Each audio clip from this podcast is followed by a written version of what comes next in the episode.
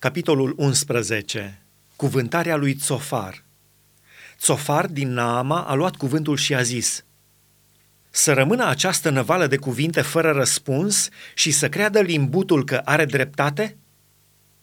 Vor face vorbele tale de șarte pe oameni să tacă și îți vei bate joc de alții fără să te facă cineva de rușine?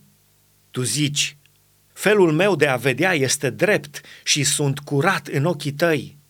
A, de ar vrea Dumnezeu să vorbească, de și-ar deschide buzele să-ți răspundă și de ți-ar descoperi tainele înțelepciunii lui, ale înțelepciunii lui nemărginite, ai vedea atunci că nu ți răsplătește totuși după fără de legea ta. Poți spune tu că poți pătrunde adâncimile lui Dumnezeu, că poți ajunge la cunoștința desăvârșită a celui atotputernic? Cât cerurile-i de înaltă, ce poți face?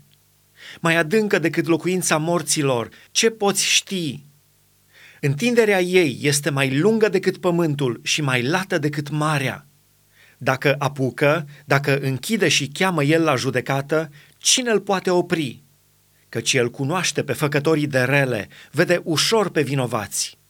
Omul, din potrivă, are minte de nebun și s-a născut ca mânzul unui măgar sălbatic. Tu Îndreaptă-ți inima spre Dumnezeu, întindeți mâinile spre El.